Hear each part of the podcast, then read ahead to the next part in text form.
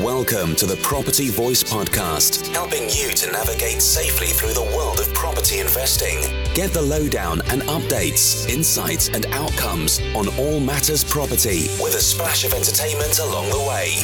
The Property Voice, a voice to trust among the crowd. Now, let's get started with your host, Richard Brown. Hello and welcome to another episode of the Property Voice podcast. My name is Richard Brown, and as always, it's a pleasure to have you join me again on the show today. Well, here we are. It's Monday evening. Well, you're probably not listening on a Monday evening, but it's Monday evening when I'm recording this, which is the deadline day for getting the recording across to my production team. And I was a bit stuck today because I didn't really know what I wanted to say and what I wanted to cover. And so what I did is I posed the questions to some members of my mastermind community who were working along with me throughout the course of the year in a sort of mutually supportive way. And I said, well, you know, what do you want to know, guys? What's on your mind? What would you like to cover? So actually, the content today is very much driven by a few questions and poses from that community. So I thought I'd share with you. They asked questions, and I thought I'd just share off script my answers to those. So the first question really comes from Anthony. It's all about numbers. And, you know, he's struggling to get his head around it. There's so many ways of looking at them, and it never gets dull, really. So he wants to talk about working with numbers. So here's the thing: we have what's called a special interest group, where we're looking at a special interest, and the special interest happens to be buy-to-let, BRR, and flip transactions. So it's single-let properties in the main. It's where people normally start, and we're having a conversation. And we're talking about doing the numbers and building out a spreadsheet, which will help us analyse a deal. Now, that's a good thing to begin with. So have some way of analysing the deal. So I actually start, before we get to the spreadsheet, I always start with having some sound investment criteria. What is it you're looking for? Obviously, you need to know what strategy you're aiming at, and then what makes a good deal from a bad deal, perhaps by area, perhaps by tenant profile, if it's rentals, perhaps, you know, a good area that you can sell the property on in a reasonable period of time if it's a flip. You basically build out a list of criteria, investment criteria that is suitable for you. Some of this is what I call soft criteria, so it's things like the location, it's things like supply and demand, and some of it's hard, what I call hard criteria, so this is the number side of it. So you should have both on your list. In fact, I do. I actually have checklists. If you've bought a copy of my book and you've got hold of the book bonuses, you'll see there's the checklists are available as a bonus if you just write in for that. So a bit of a pointer there, my book being The Property Investor Toolkit. So first of all, have some investment criteria. That investment criteria should obviously be aligned to the strategy you're following, and it should suit your own investment, you know, wishes. What do you want essentially out of your property investment, and what I might consider to be acceptable might not be what you consider to be acceptable. So it's obviously from a personal perspective, you know, what is it you're after, and really making it work that way. Excuse me. So that's step one, having investment criteria, and have it written down as well. Last week I talked about one of the books that I read last year, which is Principles by Ray Dalio. And he's very big into this idea of having rules, if you like, or principles, and having them written down. So I suggest you start there. The second thing, of course, is to have some kind of model to be able to analyse a deal. A spreadsheet is a good thing to do because you can manipulate the data. So have a spreadsheet and make sure you capture everything. And if you're not sure, we've probably got some samples that you can have. I'll happily share those with you. You know where to start and, you know, build your own.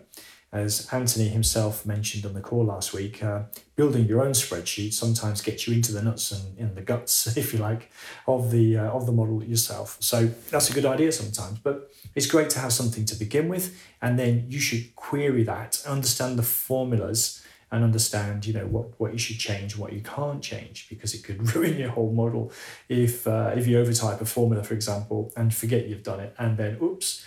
You've committed to a purchase and you've overwritten a formula with a hard number, and, you know, it just doesn't work anymore. So just be careful about that. So that's the principles, that's the spreadsheet. Then I have a couple of financial criteria. So first of all, I have some return criteria. Look, lots of people talk about yields, gross yield. Gross yield is a calculation. It's the gross annual rent as a percentage of the purchase price or indeed the property value, depending on whether that's changed over time. Usually the most recent is the best one to go with there. So, but I think gross yield is a very crude measure. It's not the most effective investment measure by any means, for a number of reasons. One is it doesn't take into account your costs. And two, it doesn't take into account your cash utilization either. So for me, it's very crude, not that useful, but it's a guide. You know, it's something you can use perhaps to filter. And indeed, I do. So I was going to talk about some of the rules I have. So I have one rule I call the 160 rule. So if you multiply the monthly rent by 160, in my world, that will produce a potential buy-to-let property that is capable of delivering a 10% return on investment. It's a rule I've developed. It's just tested over time. It kind of translates to about an 8% gross yield as it happens, but you know it's there and thereabouts. And that's just a ready reckoner that you can do, or I tend to do. Obviously, you could flex the 160 depending on what kind of return on investment you're actually looking for. So you need a bigger multiple for a bigger return and a smaller multiple for a lower level of return. So that's just one example.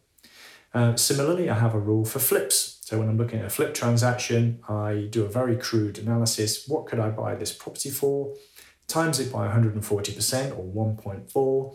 Compare it to the local sale comparables for, you know, A1 condition properties. And if this property can get into that sort of target space if it can get under that number, then it's potentially worth looking at to see whether it's worth assessing in greater detail. So it's just a rule of thumb, really, and I've developed there. So that's one for buy-to-let, it's one for flip as well. When I'm looking at development types of deal, again, I do a very crude number. I've got some average costs per square metre or per square foot to build out a property. It's usually in the £1,200 per square metre or £120-ish per square foot. Add in some other costs, normally 10% for professional fees, normally an allowance for service provision or utility provision, and you get kind of a gross development cost when you add that to the land value or the property value. That's called the gross development cost. So if you multiply that by 1.2 or add 20% onto it, that will give you a minimum number, if you like, of what the gross development value needs to be to make the project anywhere near viable. And once you know this is a general equation, you can work backwards as well. So if you know the gross development value and you know your costs, then you can work it back to work out the maximum price you pay for the property. So it's just having some general rules of thumb that you can work with. So I don't get out the spreadsheet for every single opportunity that crosses my desk. And believe you me, there's quite a lot. So have some general rules. I do have some key metrics as well. So I mentioned return on investment. That's one I use. In fact, return on investment is a bit of it's a misused term. In fact, the strict definition of return on investment is not the same as the one we use in the property industry. The one we use in the property industry would be better known as return on capital employed or return on cash employed. But we use the term return on investment. That's stuck. It's not a strict definition, but if I say it's basically how much money you make as a profit as a percentage of the actual cash you've invested into the transaction, that's what I mean by return on investment, return on capital employed here. So the good thing about that measure is it tells you how well your cash is working. And with property, we can use leverage or mortgages, which means we can use less cash. So it can be a more effective model for cash utilization than some other forms of investing, just because of that simple fact. So return on investment is something I look at closely. The other one I look at closely, in particular with smaller properties, is the monthly or actually the annual net cash flow. And when you're looking at cash flow, it's always put in all of your cost assumptions, even if they are not necessarily going to happen in year one. So in other words, make a provision for all costs and deductions like letting agent fees, like your mortgage, like your insurance, etc. But also make a provision for void periods where the property might be vacant and indeed an allowance for maintenance. Now, the property may not be vacant, and it may not need any maintenance or repair work if you're lucky, especially if it's newly refurbished or it's a brand new property, for example, but make the provision anyway, because over the long term, if you've got a long-term buy and hold, on average, you're probably going to need roughly 15, 20%, that sort of range for those two numbers alone of the rent, that is. So always make a provision there, because in some time in the future, even if in the first few years you don't utilise that money, you'll find that you might utilise it later on, for example, with a large upgrade or something like that. So that's the next thing. So have some general criteria, have a spreadsheet to be able to crunch numbers, and then know what you're aiming at in terms of the metrics or the return expectations. The other thing to keep in mind is numbers are just part of the story, or they help you tell the story. And this was a discussion we had on the call. So there's other ways you can tell the story. You can show a property, you can have diagrams, you can, there's lots of ways. You can have video, words and graphics, etc. So, but the numbers are, this is an investment, and so there's always numbers involved. So numbers are part of the story, but they're not the whole story. And the other thing to keep in mind is different parties, or different stakeholders as they're called, might have an interest in the numbers in a slightly different way. So we talked about the idea of a lender might not be so concerned about your actual annual insurance policy, but they will be more concerned about the property value and the percentage against which they're lending and the return they're going to get on their money. So it's a completely different way of looking at the same proposition through their lens, if you like, as a stakeholder. So that's one distinction. If you've got a joint venture partner, they'll be looking at the profitability, they'll also be looking at the risks. They'll also be looking at your capability to deliver on the project, for example. If you are selling the property on to someone else, they may have different criteria, different measures. And they may not need all the detail, then you might need the headlines certainly to begin with. So different people have different lenses, and they view the property through their own lens. So we need to understand what that lens looks like to be able to present the information in the most compelling way.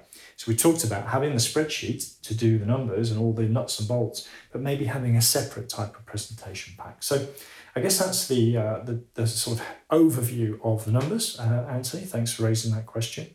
I hope you found that helpful. And the next question I wanted to cover comes from Dominick. And he talked about, his question was about investing abroad or investing from abroad. So this is distance investing, and it's particularly distance investing in a foreign land. So the key part of being in a foreign land is there are some clear distinctions from your home country, let's say. So first one is legal differences. Usually, if you're investing overseas, you're going to have a different legal system to your home country. So obviously I invest a lot in the UK. I also invest a lot in the USA. By the way, the USA doesn't seem to be one country, it seems to be 50 with the different states. So there are different laws that prevail in different states in America. So don't forget that sometimes in certain countries that you can get local or regional differences as well. So you've got a different legal system. Sometimes you've got different currency, obviously. So you've got US dollars, you've got euros, you've got pounds, etc. So take that into consideration. You've got different business practices, for example, again, mentioning the States and some parts of Europe like Portugal, where I also invest, you've got a heavy use of notaries, notary publics, which is hardly ever used in the UK. In fact, I was speaking to a notary recently, and she was saying that the number of notaries registered are reducing year on year because there's just no real demand for it. But if you go to America, you can go into a bank and literally get someone to notarize your passport for $5. In the UK, I think last time I did it for two documents, it cost me £160. So there's a distinction. I've also done the same procedure in Brazil, and it cost about, I think it was about £10, something like that. So there's local customs and practices that you need to consider as well. There's not just the legal side and the currency side, there's also the tax rules or the accounting rules.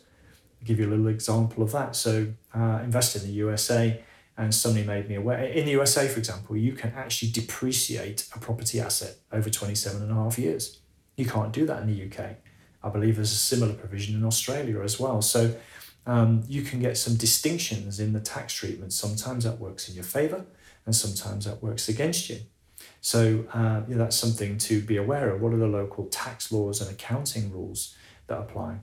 And somewhat related, again, to money is banking rules. So if you open a bank account in the USA, for example, it's really difficult if you're not a resident, a US resident. It's quite painful, but just as a quick tip on that front, TransferWise, do a borderless account, borderless US dollar account. That'll get you through 90% of what you need to get through in terms of banking arrangements in the USA. There'll be similar arrangements in other countries, in Europe and other countries as well. So the banking arrangements comes into play. And then you've got lending. Lending requirements differ as well. So in the UK, it's a very mature market, as indeed the USA. So there is what I call a primary lending market and also a secondary lending market. A primary lending market is usually, what I mean here in this context, is where you borrow money on an initial purchase basis. So think of a buy-to-let mortgage, you buy a property, you put a buy-to-let mortgage against that property. That's what I mean here by primary lending. Secondary lending is where you refinance or you remortgage a property. And so there's a secondary lending market. So for example, one of my strategies is BRR. So I buy the property, I add value to it, and then I refinance that property at a later date to extract some of that value once I tenanted it. And that makes it work really effectively for me.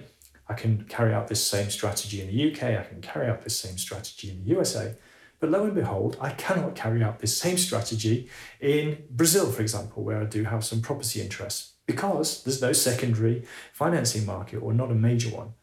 And so it's restrictive in that sense. Brazil, keeping on the theme, has currency controls as well, particularly if you're a resident. So depending where you live and where you're wanting to invest, there may be currency restrictions. And then sort of a somewhat related point, there could be tax treaties as well, which come into play. In other words, you're looking for a tax treaty. A tax treaty basically says, we'll offset tax against one another so you won't pay tax in two locations. That's kind of what it means. But not all countries have what's called a tax treaty. So you could actually end up paying tax in both places. And even if there is a tax treaty, basically it means you'll end up paying the highest rate of tax wherever it may be. So if taxes, for example, if you're a UK resident investing in the USA, if taxes are higher in the USA and your investment is in the USA, you won't get a rebate when you come back to the UK. However, if it was the opposite way around and taxes were higher in the UK, you'd pay more tax when you brought the money back to the UK. So tax treaties also come into play. So we've got lending, we've got currency, we've got legal issues, we've got tax and accounting issues, we've got local customs as well that all come into play. I think there's some then subtle things that branch out of that. So there was a big hoo-ha in a decade ago when a lot of people who bought in Spain found that they didn't actually own the land in which their property was built upon. And there's claims against the land and people having homes taken away from them because there wasn't a clean title. I've seen the same issue in Brazil, for that matter. I saw a really cheap property in a really nice area. I thought, I must have a look at that one. And I asked my attorney to have a look into it. And he said, no, don't touch it with a barge pole. It hasn't got a clean title. So there's that too. In the USA, one distinction is that you have... So in the UK, you have a buyer and a seller will be represented by two separate solicitors. One represents the buyer, one represents the seller. In the USA, that isn't necessarily the case. You have one title company who acts for both parties. That's a bit strange to get your head around to begin with, but it's a local practice and it works pretty well. And it's safe because you have this insurance-backed policy, whereas in the UK, you have this more indemnity-backed policy, the solicitors backing you up saying, we've done a good job, sue us if not. Whereas in the States, it's basically, here's an insurance policy to say, this has clean title. So distinctions in that sense. But I think if you're investing overseas, it's all about doing your due diligence, as everything always is. And especially so when you're investing in a foreign land. Don't take anything for granted.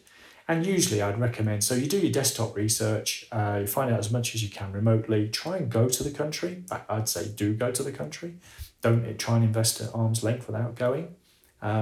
People have done it, but it's very difficult. Try and have some local representation in various fields. Definitely have legal representation and choose your own legal representation. So as far as possible, at least qualify them really hard if you've been recommended to use somebody specifically for legal purposes. Same with accounting, anything to do with law, anything to do with money. Try and do your own research and then try as far as possible to have your own representation. So there's a number of top tips just rattling off the top of my head. I've probably got some articles which back that up. But I just thought I'd share that with you now.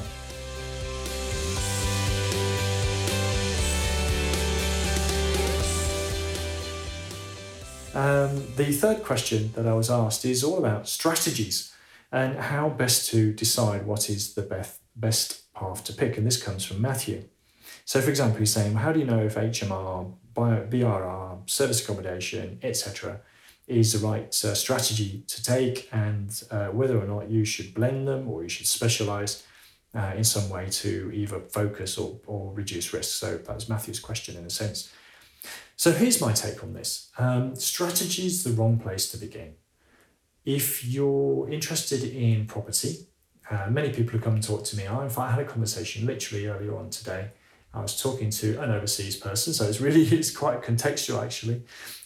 This person is a Chinese resident and they're living in Australia and they want to invest in the UK. So there's a lot of complexity already around. And we're talking about some of these points. But in terms of strategy, I said, well, do you know what you want to achieve? So, well, we want to invest in property. Okay, that's actually not the right question or the right answer to the question I was really had in mind. So let me ask a better question, which is ultimately in life, where are you heading? What do you want to achieve in life? So forget property for a moment, what do you want to achieve in life? And it turns out this particular person was looking to replace their income in a period of time because they're in a stressful environment, they could get shipped around the world and it was disruptive for their family. So they wanted a better quality of life, they wanted a more of a passive income stream through property or an alternative income stream through property. In fact, it would need to be passive because of the overseas element, because they found that the returns were better in the UK than they were in China or indeed in Australia for them. So they were looking at overseas investment. They wanted to have an income replacement strategy, as I call it. And so that led us to talk about different strategies that might be relevant and appropriate for them. First thing is they're not local. So whatever they do, needs to be extremely passive for them. So it even needs to be like a pretty straightforward investment that doesn't touch the sides. So a buy-to-let, perhaps a fairly new property, perhaps have a property manager or letting agent in place. That would be one example. But as I actually asked them, what kind of goals do you have? And they gave me a number in terms of this income replacement. And what type of funding do you have to begin with? They told me the number of savings they have now or the money they could get hold of. And then in what sort of timeline, I could then triangulate from that information that perhaps the passive buy-to-let type of strategy wouldn't get them to where they wanted to go to. So we had a bit of a gap analysis, as I call it. So you've got this much money to begin with, you want to achieve this much income in this period of time, it's not enough, basically, to achieve your objective. So you've got a couple of choices. Either lower your sights or you change your strategy accordingly. So the strategy element falls out of the direction you want to take in life, the goals that you want to achieve, the resources that you have available, not just money. It could be skills, knowledge, time, etc., that come into the mix. And the timeline in which you want to achieve it, and how active or passive you are prepared to be, and indeed your risk profile. And really, just to add a bit more mix into the pot here, also your skills, your preferences, your non-negotiables, your lifestyle choices. When I'm talking to people about strategy, I have that conversation before we talk about any type of property investing. And so you piece all this together and you design essentially a plan, including a strategy for someone to follow, which brings all those components together. So I would say not any two people are saying that's not quite true, but everyone is different and has differences which are relevant and particular to them. So the strategy that people would follow has got to be designed according to them. I quote, there's 40 ways to profit from property. I wrote an article on that for YPN magazine some time ago, so if you'd like that, just drop me a line and I'd be more than happy to share that with you. But if there's 40 ways to profit through property, and some people claim there's a lot more than that, I managed to get 40 without kind of heavily duplicating the possibilities. Then obviously there's a lot of permutations. If you add in active versus passive, having money versus not having money, having some knowledge versus not having knowledge, being good with people versus not being good with people, etc. You can see how this could be quite a complex process. So for me, though, it's very much a case of what I call a designer strategy. So you take the goals, you take the aspirations, you take the resources and the preferences, and you put all that into the melting pot. And then you kind of build that out, the strategy out from there. So one thing you definitely don't do is just go for the flavour of the month. go through whatever the gurus and the trainers are peddling at this point in time, because it might not be appropriate for you. And you could end up being a square peg in a round hole. And that probably just makes you a little bit miserable in life. I've got one extra bonus question I probably wanted to throw in, if you'll stick with me another few minutes. And this comes from David. And here, you know, we're asking the question, we were sort of extending the conversation, if you like, around skin in the game. So this was a particular conversation we're having the other day, skin in the game. Particularly if you're working with, let's say, a joint venture partner who's providing, often the joint venture partner is providing money. Let's just put that on the table. So that's the big thing a joint venture partner can bring if you're an active property investor or developer. So somebody brings money to the table, and what do you bring? What's your skin in the game? Was a question that was posed, and we were all kicking around the answer to that. And so basically, if you think about a property transaction or property project or development, in essence, you've got a number of different components, haven't you? So you've got the money side of it, but that's not all. So you've also got time. You've got the money, you've got the time, you've got the contacts or your network, you've got your know-how, skills and knowledge, you've got your systems and your processes. They're the sort of core five areas. And in fact, you could actually extend this. You could look at track record and reputation, which underpins know-how. You could look at the team that you have working for you, which is a subsection of contacts and network. You can de-risk a property investment because of the know-how you have, so that leads on to a benefit. You can have multiple exits because of the contacts you have, because of the know-how that you're able to deploy.